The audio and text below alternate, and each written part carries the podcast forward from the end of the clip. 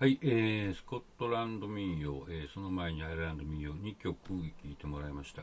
で、なんでこの曲を聴いてもらったかというと、えー、ブルースの発生にですね、実はアフリカだけじゃなくて、えー、こういう、えー、スコットランド、アイルランドみたいな、えー、まあ、イギリスなんですけど、イギリスのイングランドとちょっと違う地方の音楽が、え影響があるんじゃないかっていう説があるわけです。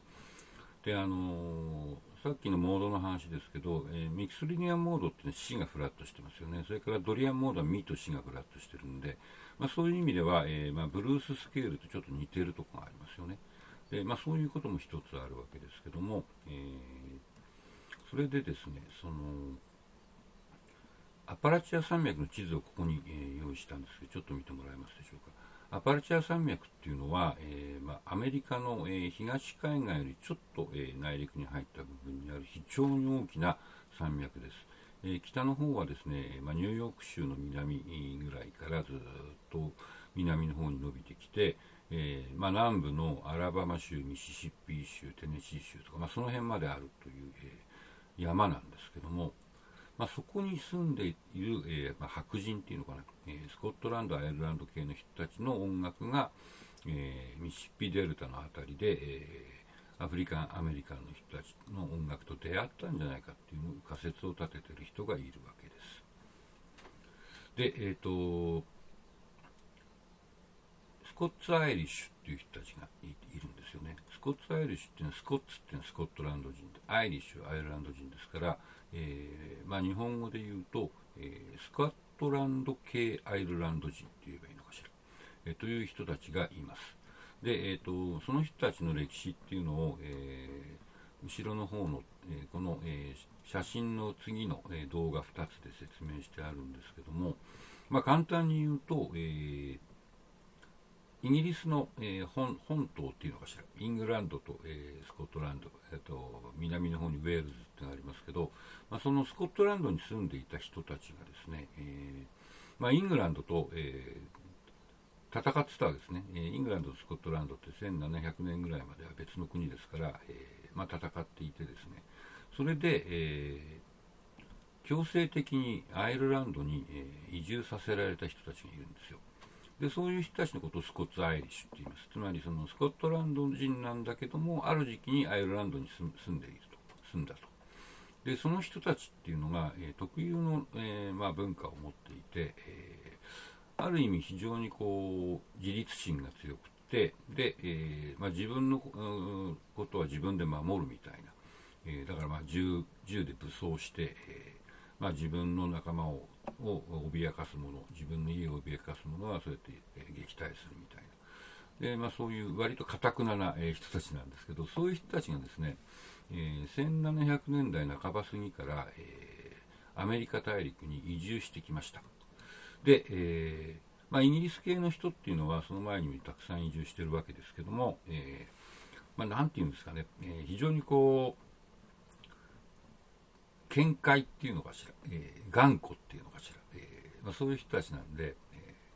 ー、なかなかそのそれまで先に移住した人たちと話が合わないっていうか馬が合わないというかで、えー、みんながいないところに住もうみたいな風に考えたらしいんですよ。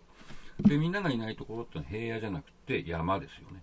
でそのアパラチア山脈っていう山の中に、まあ、住むようになったわで結構な数がいるんですけども、えー、でアパラチア山脈ってのはすごい険しい山で、えー、しかも何ていうんですかね電気も通ってないっていう1960年代ぐらいまで、えー、ほとんど電気通ってなかったって話もあるぐらいのところなんで、まあ、自給自足の生活をするわけですね、えー、小屋を建てて、まあ、そこで狩猟をしたり、え、あるいはま小規模な農業をして自分たちが食べるものを作ったりっていう。で、まあ、ここに写真がありますけども、え、これスコット・アイリスの一族のおそらく20世紀の初頭の写真だと思います。えー、怖いですね。みんなガンを持ってますね。銃持ったりライフルを持ってて、で、まあ、大家族で住んでると。で、まあ、この人たちが、えー、自分たちがアイルランド、あるいはスコットランドから、えー、持ってきた歌っていうのをずっと歌い続けてたんですね。で、面白いのは、その、もう本国、えー、イギリスやアイルランドで、えー、亡くなっていたと思われた思われていた古い民謡がこのアパラチア山脈に残っていたということが分かって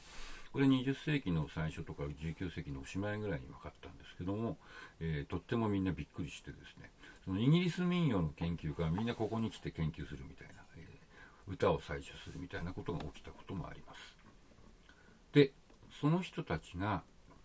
持ってきた音楽っていうのが、えー、ブルースの、えー、まあ、いわゆるあのブルーススケールですね。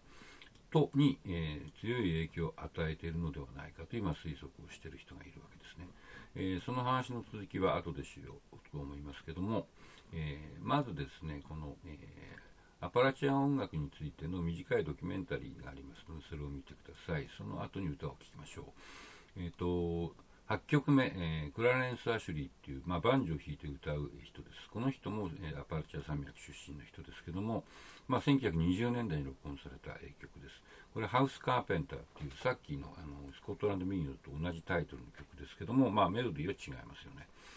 で、まあ、これが、えー、もしかしたら、もともとの形はこっちではないかというような、えー、予測もできるわけです。つまり、18世紀ぐらいに、えー、ハウス・カーペンターという曲を持ってきた人たちが、えー、まあ、100年とか150年とかね、えー、経ってもその、え子孫が同じ形で歌ってる可能性もあるわけですね。えでまああの歌詞も多少違うんですけどでも同じようなことを歌ってます。ですので、ハウス・カーペンターっていう曲は、まあ、ここではそのスコットランドから、えー、アパラチアに来て、えー、少なくとも150年ぐらいは生きていたで、次9曲目なんですが、これはアパラチアン・ダルシマっていうアパラチア山脈の、えー、伝統的な楽器の演奏です。まあ、これは現代の人が弾いてますけども、えー、このダルシマっていうのは、えー、実は面白いことにスコットランドやアイルランドにはなくて、えまあ、アメリカに来た後にですね、なんかね、同じような楽器がノルウェーとか、え、あとフランスにもあるみたいなんですけど、まあ、それがどっかから入ってきてですね、え、アパラチアに定着したらしいんですけども、で面白いのは弾き方がですねこの人は、えー、スライドバーを使って弦をこうこすってますね、えー、まあ、スチールギターとかあるいはまあそのブルースでいうとこのスライドギターみたいな弾き方をしてるわけですけども、まあ、そういう弾き方っていうのが、まあ、どこから入ってきたのかっていうのもね面白い問題ですね。で、えー、この曲は、えー、イングランドのよく知られているクリスマスキャロルなんですけども、まあ、このメロディーラインも、えーまあ、ドリアンモード的ですねあのすごく、えー、ブルースを感じさせる部分がありますで10曲目はね、えー、カーターファミリーっていう、えー、アパラチア山脈出身の、まあ、家族の3人組なんですけども、まあ、カーターファミリーって、えー、1920年代にレコードデビューしてですね、まあ、あのアメリカのフォークソングの、え、草分けっていうのかな創始者みたいに、えー、見なされてるとっても、え、有名な人たちです。まあ、女性2人に男性1人、えー、なんですけども。でここであのギターの弾き方ですね、えーと、ベースラインを弾きながら、えー、ベースその後コードを弾くドンチャンドンチャンドンチャンドンチャンっていう弾き方ですね。これあの今でも、まあ、フォークソングのギターの基本中の基本ですけども。まあ、これを、えー、広めたのが彼らで、これ、カーターファミリーピッキングって今でも言われてますけど、まあ、そういう弾き方をして、えー、歌を歌ってます。で、この曲は、えー、モード的にはそんなにあのドリアンとかミクスリアンでは全然ないわけですけども、まあ、どっちかっていうと、まあ、西洋音楽的ですよね、え、いわゆる。だまあこういう曲もたくさんあったと思うんですけど、で、これ面白いのは、ただタイトルにブルースっていう、ボリードマンブルースっていうね、えー、ブルースって言葉が入ってるっていうのは面白いと思います。で、えー、11曲目なんですが、ジミー・ロジャスっていう、これも、えー、まあ、白人の人ですけども、男性がギター弾きながら歌ってま。あ、この人はテネシー州出身の人で、まあ、彼もアパラチア山脈のスコッツ・アイレッシュの末裔だと思いますけども、まあ、この曲も、えー、ちょっとした節回し、あるいはギターの、えー、セブンスの、えー、コードが出てくる感じなんかは、えー、ブルース的な部分があります。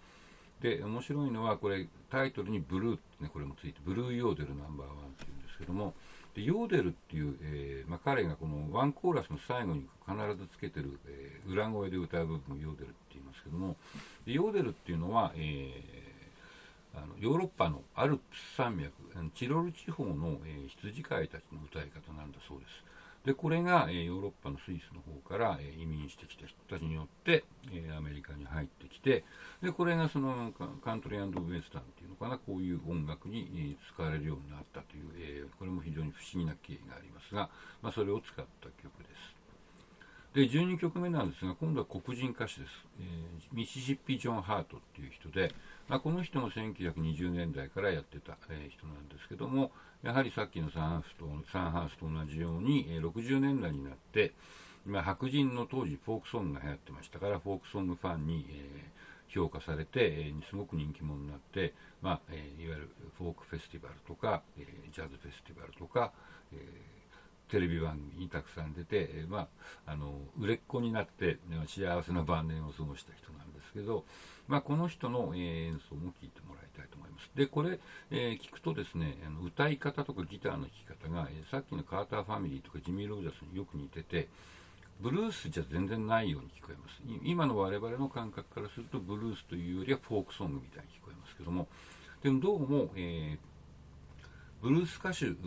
たちはこういう歌も普通に歌ってたんじゃないかって今推測されてるんですね。で、えー、ブルースフォームだけやってたわけじゃなくてそのアパラチア山脈にある白人音楽みたいなものもたくさん、えー、彼らは歌っていたんじゃないかというふうに言われてます。で、まあ、彼のような歌手、えー、を、えーまあ、ブルースシンガーちょっと言いにくいんで、えー、ソングスターっていう言い方をします。ソングスターのスターっていうのは、えー、ギャングスターのスターと同じ STER ですけども、えーまあ、人たちっていう意味ですね。だから歌う人たちっていう意味なんですけども、えー、というわけで、えー、アパラチア山脈の、えー、人たちの末裔の、えー奏そしてそれに影響を受けたと思われる黒人の、え、ミッシッ・ピンチョンハントの演奏を、えー、聞いてください。